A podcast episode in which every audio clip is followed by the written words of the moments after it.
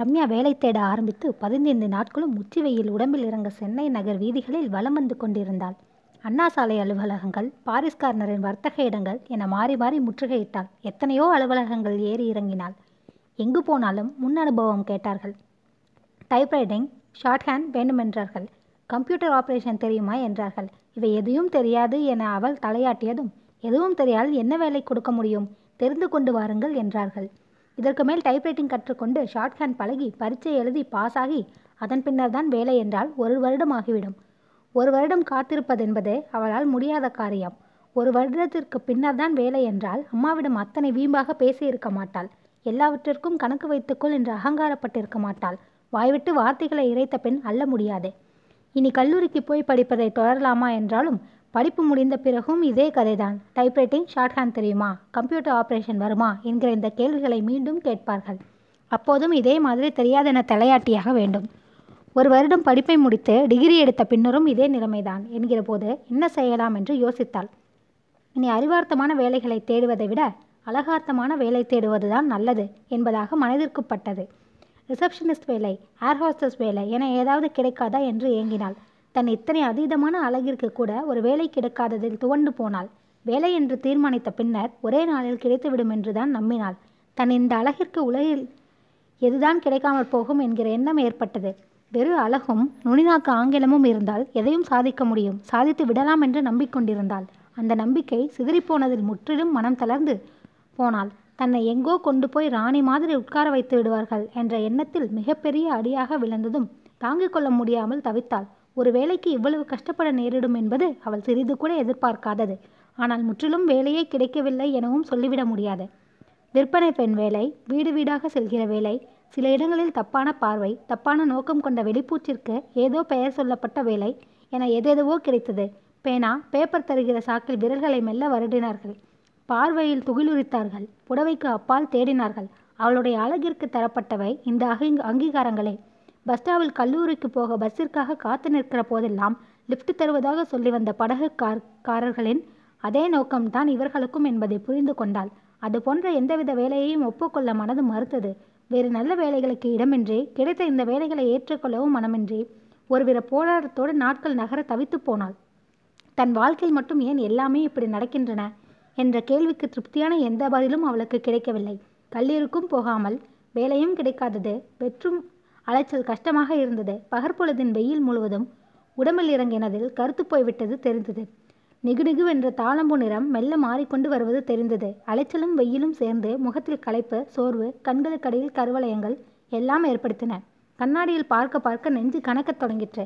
வேறு எதுவானாலும் பொறுத்து கொள்ளலாம். ஆனால் அழகிற்கு பங்கம் வருவதை எப்படி தாங்கு கொள்ள முடியும் என்ற கேள்வியில் உழைந்து போக ஆரம்பித்தாள். இப்படியே போனால் நிறம் முற்றிலும் மாறி கருத்து முகவசீகரம் போய் அழகையெல்லாம் இழந்து நிற்க நேரிடுமோ என்று தோன்றிய போது அடிவயிறு பகீர் என்றது. நெஞ்சை பந்தாக பயம் பற்றி கொண்டது. அந்த எண்ணம் தாங்க முடியாததான போது மிகவும் நிலைகுலைந்து போனாள். இனி வேலை தாழலாமா வேண்டாமா? என்கிற தடுமாற்றம் ஏற்பட்டது. பேசாமல் அம்மாவிடம் சொல்லி அவளது எக்ஸ்போர்ட் கார்மெண்ட் கம்பெனியிலேயே ஒரு வேலை தேடி கொண்டு விடலாமே என்று கூட எண்ணிற்று. ஆனாலும் அது தோற்றுப்போன உணர்ச்சியை தோற்றுவித்தது. யாரிடமுமே இறங்க பிரியப்படாதவள் அம்மாவிடம் இறங்க முற்றிலுமாக பிரியப்படவில்லை. போயும் போயும் அம்மாவிடமா என்ற கேள்வி மேலோங்கியதில் அந்த எண்ணத்தை கைவிட்டாள். அதற்கு இன்னொரு காரணத்தையும் தனக்குள் சொல்லிக்கொண்டாள் எனக்கேற்ற வேலையா அது? இந்த அழகுக்கு ஏற்ற வேலையா? வெள்ளி குத்து விளக்கை வைத்து கொண்டு போய் யாராவது குளியலறை மூலையில் வைப்பார்களா? அம்மாவின் கம்பெனியில் வேலைக்கு சேர்வது அது மாதிரிதான். தான் எப்படிப்பட்டவள்? எந்த மாதிரி அழகு? இதற்கா? இந்த அழகிற்கா வேலை கிடைக்க மாட்டேன் என்கிறது? சி என்ன இது? சரி வேலை கிடைக்காமல் போனாலும் போகட்டும். பெரிய பணக்கார அழகாய இளைஞன் யாராவது வந்து தன்னை கல்யாணம் பண்ணி கொண்டு போகக்கூடாது. எத்தனை சினிமாக்களிலும் கதைகளிலும் நிகழவில்லை. நிஜ வாழ்க்கையில் கூட அப்படிப்பட்ட சம்பவங்கள் நடந்ததாக எவ்வளவு கேள்விப்பட்டிருக்கிறோம். ஏன்? டயானாவை பிரின்சஸ் பிரின்ஸ் சார்லஸ் அப்படித்தானே காதலித்து கல்யாணம் பண்ணி கொண்டார் டயானாவின் அழகில் மயங்கிதானே பட்டத்து இளவரசி அந்தஸ்தில் ரெண்டு கொண்டு போய் வைத்தார். அந்த மாதிரி தனக்கு ஒருவன் வரக்கூடாதா? உன் அழகிற்கு நீ தெரு தெருவாக வேலை தேடுவதா? என்று தூக்கி கொண்டு போகக்கூடாதா? உடனே சிண்ட்ரிலாவின் கதை ஞாபகத்துக்கு வந்தது. இரண்டாம் தாயாரால் கொடுமைக்கு ஆளான சிண்ட்ரிலாவின் அதே நிலைமையில்தான் தானும் நிற்கிறோம் என தோன்றியது. சிண்ட்ரிலாவின் அழகை மிக எதேச்சியாக பார்த்துவிட்ட ராஜகுமாரன் அவளது அழகில் மோகித்து அவளை தூக்கி கொண்டு போன மாதிரி தன்னை தூக்கி கொண்டு போக ஏன் எந்த ராஜகுமாரனும் வரவில்லை என்ற கேள்வி தொண்டையில் குத்தி கொண்ட ஊவமுள்ளாக உறுத்தி தொடங்கிற்று. ஏதோ ஒரு புத்தகத்தில் எப்போதோ படித்த கவிதை வரிகள் பளீரென ஞாபகத்திற்கு வந்தது. அடிக்கடி நினைவிற்கு வந்து அவளை ஆட்டி படிக்கிற வரிகள் தாம் அவை. கொத்தி கொண்டு போவாண்டி ஆப்பிள் சிவப்பு உன் பேத்தி. தானும் ஆப்பிள் சிவப்பு தான் தன்னையும் நிச்சயம் ஒரு ராஜகுமாரன் வந்து கொத்தி கொண்டு போகப் போகிறான். ராஜா தேசிங்கு மாதிரி குதிரை மீது வந்து தூக்கி கொண்டு பறந்து விடுவான். என்றெல்லாம் கற்பனை செய்து வைத்திருந்தவளுக்கு எந்த ராஜகுமாரனும் வராதது. மிகப்பெரிய ஏமாற்றமாக இருந்தது என்றால் இப்போது தெரு தெருவாக அலைந்தும் வேலை கிடைக்காதது பேரிடியாக இறங்கிற்று. வேலை என்கிற முடிவிற்கு வந்தவுடனே இந்த அழகான முகத்திற்கு ஐந்தடி நாலங்குல உயரத்திற்கு நிகுடிகுவென்ற நிறத்திற்கு இந்த சாயந்தரத்திற்குள் மிக நல்ல வேலையாக கிடைத்துவிடும். தேடிக்கொண்டு விடலாம். என்றிருந்தவளுக்கு நிஜம் மிகப்பெரிய அதிர்ச்சியை ஏற்படுத்தியது. பதினைந்து நாட்களாக சுற்றியவளுக்கு முதல் முறையாக வாழ்க்கையின் நிதர்சனம் மெல்ல பிடிபடத் துவங்கிற்று. தன் கற்பனையும் நடைமுறை வாழ்க்கையும் முற்றிலும் மாறாக இருப்பதை உணர ஆரம்பித்த போது அடிவயிறு கலங்கிற்று. எதிர்காலம் என்ன என்பது கேள்விக்குறியாகி மறுட்டியதில் அதிகம் பயந்து போனாள். அம்மாவிடம் சரணாகதி அடைவதை தவிர வேறு வழி இல்லை என்றாகிவிடப் போகிறதே என்கிற தவிப்பில் அந்த எண்ணத்தை தாங்கிக் கொள்ள முடியாத காரணத்தால் எந்த வேலையானாலும் சரி இன்று வேலை கிடைத்துதான் வீட்டிற்கு திரும்புவது என்கிற வைராகியத்துடனே வீட்டை விட்டு கிளம்பினாள். வீட்டை விட்டு கிளம்பின போதே மணி பதினொன்றாகி விட்டிருந்தது. தோல் செருப்பு அருந்து போய் இன்னமும் தைக்காதிருந்ததால் பழைய ரப்பர் செருப்பை மாட்டிக்கொண்டு கிளம்பினாள். நடையை விட்டு படியிறங்கி தார் ரோட்டில் கால் வைத்த போதே வெயில் உடம்பை புடம் போட துவங்கிவிட்டது. சுரீரென்று முகத்தை சுட ஆரம்பித்தது. மயிலாப்பூர் சித்திரக்குளம் சுற்றின சின்ன வீதியின் தாய் இலக்கத்தில் கால் செருப்பு சப் சப் என்று ஒட்டி கொண்டது வீட்டின் மூலையில் எங்கோ கிடந்த பூச்சிகளில் பொட்டுகள் போடப்பட்டிருந்த பழைய குடை ஒன்றை எடுத்துக்கொண்டுதான் புறப்பட்டிருந்தாள் அவள். அந்த பழைய குடையை விரித்து பிடித்து கொண்டு நடக்க என்னவோ போல்தான் இருந்தது. தன் அழகிற்கும் அந்த ஓட்டை விழுந்த குடைக்கும் கொஞ்சம் கூட சம்மந்தம் இல்லாததை புரிந்து கொண்டாலும் வெயிலின் உக்கரத்திலிருந்து ஓரளவாவது தப்பிக்க முடியும் என்பதாலேயே குடை கொண்டு வந்திருந்தாள்.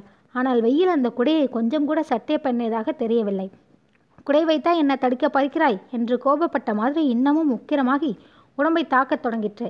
பிரித்த குடைக்குள்ளும் தாங்க முடியாத அனல் வீசிற்று. உஸ் உஸ் என்று அரற்றியவாறு கைக்குட்டையால் முகத்தை துடைத்தபடி நடந்து வந்தாள் அவள். சித்திரகுலக்கரை கடந்து நேராக வந்து பிளாட்பார காய்கறி கடைகள் பழக்கடைகளால் போடப்பட்ட குப்பைகளை மிதிக்காமல் இருக்க சிரமப்பட்டு ஐயங்கார் லியோ காப்பி கடைகளின் வாசனை நெஞ்சை திணைக்க கபாலிக்குளம் வந்து தெருவை கடைக்க நின்றாள். பூதம் மாதிரி விறுவிறென போன பஸ்களும் கார்களும் ஆட்டோ ரிக்ஷாக்களின் ஹாரன் அலர்களின் எதிர்ப்புறம் போவதென்பது அத்தனை சுலபமாக இல்லை. சில வினாடிகள் தயங்கி நின்று வண்டிகள் தயங்கி போன நேரத்தில் சடார் என்று கடந்து பஸ் ஸ்டாப்பை அடைந்தாள். அதற்குள் வியர்வை ஆறாக வழிந்து ஓடலாயிற்று. ஜாக்கெட் நலைந்து உடம்போடு ஒட்டி கொண்டது. Twenty one twenty one C பஸ்களுக்கான நிழற்குடைகள் ஓடிப்போய் ஒதுங்கிய போது லேசாக நா வரலுகிற மாதிரி தோன்றியது. கைக்குட்டையை மூடிய போது காலடியில் யாரோ பள்ளம் தோண்டுகிற உணர்வு தோன்றியது. என்ன இது? எதற்காக நாக்கு இப்படி உலர்ந்து போகிறது? யார் தன் காலடியில் பள்ளம் தோண்டுகிறார்கள்? திடீரென்று ஏன் சூரியன் மங்களாகிக் கொண்டே வருகிறது? இத்தனை சத்தமும் ஆறாவாரமும் கொண்ட மயிலாப்பூர் குளக்கரை சட்டென்று ஏன் இப்படி ஓய்ந்து போய்விட்டது? எதிரில் இருக்கிற மனிதர்கள் காட்சிகள் எல்லாம் மறைந்து எதற்காக இத்தனை இருட்டு சூழ்ந்து கொள்கிறது? ஐயோ என்ன இருட்டு இது? சடார் என்று அந்த பிளாட்பார ஓர பஸ் ஸ்டாப்பிலேயே சரிந்து கீழே விழுந்தாள் அவள்.